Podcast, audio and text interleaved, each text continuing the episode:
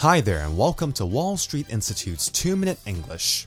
I'm going to start off today by asking you a simple question When is your birthday? Mine's in December. So, what does your birthday mean to you? Is it something you look forward to every year? And how do you usually celebrate your birthday?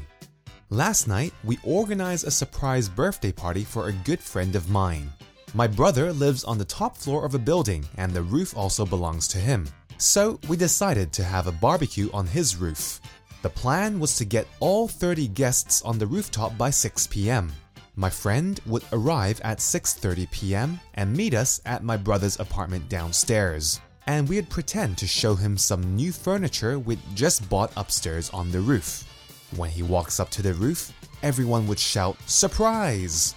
Needless to say, my friend was very surprised and had a great time celebrating his birthday. For me personally, birthdays aren't as important, possibly because of my age, and partially because my wedding anniversary and my wife's birthday both happen to be just before my birthday. So it just doesn't seem as important. Also, I am the kind of person who doesn't like being the center of attention. So I am not fussed if my birthday was just spent with a few people close to me. I guess we all celebrate for different reasons, whether it's a birthday, a festival, a wedding, etc. However, I do think people celebrate because it's part of human nature to do so.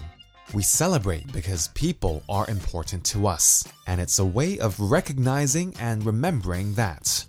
We also celebrate because life is worth celebrating, no matter how difficult your circumstances may be. Perhaps celebration is a form of hope and something that keeps us moving ahead. So, why do you celebrate? What do you like or what don't you like about celebrations? Well, that's all for this week's 2 Minute English. Bye bye.